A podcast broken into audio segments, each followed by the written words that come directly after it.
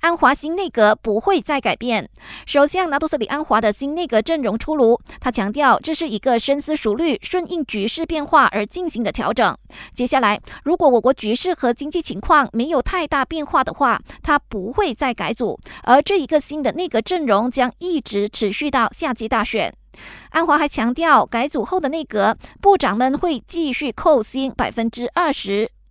值得一提，在这一次的改组名单中，三个资深旧面孔重新入阁，包括前通讯部长戈宾星回归掌管数码部，国家诚信党的祖基菲里重掌卫生部，还有前第二财长佐哈里获委为种植及原产业部长。时事评论员刘维成告诉本台，这三人回归显现出安华的一个小心思。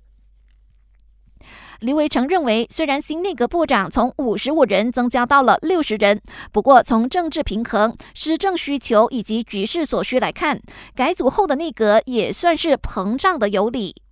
随着新内阁阵容尘埃落定，副首相拿督斯里阿莫扎西很有信心，新团队可以加强国家经济，增进繁荣，继续为人民谋福祉。感谢收听，我是佩珊。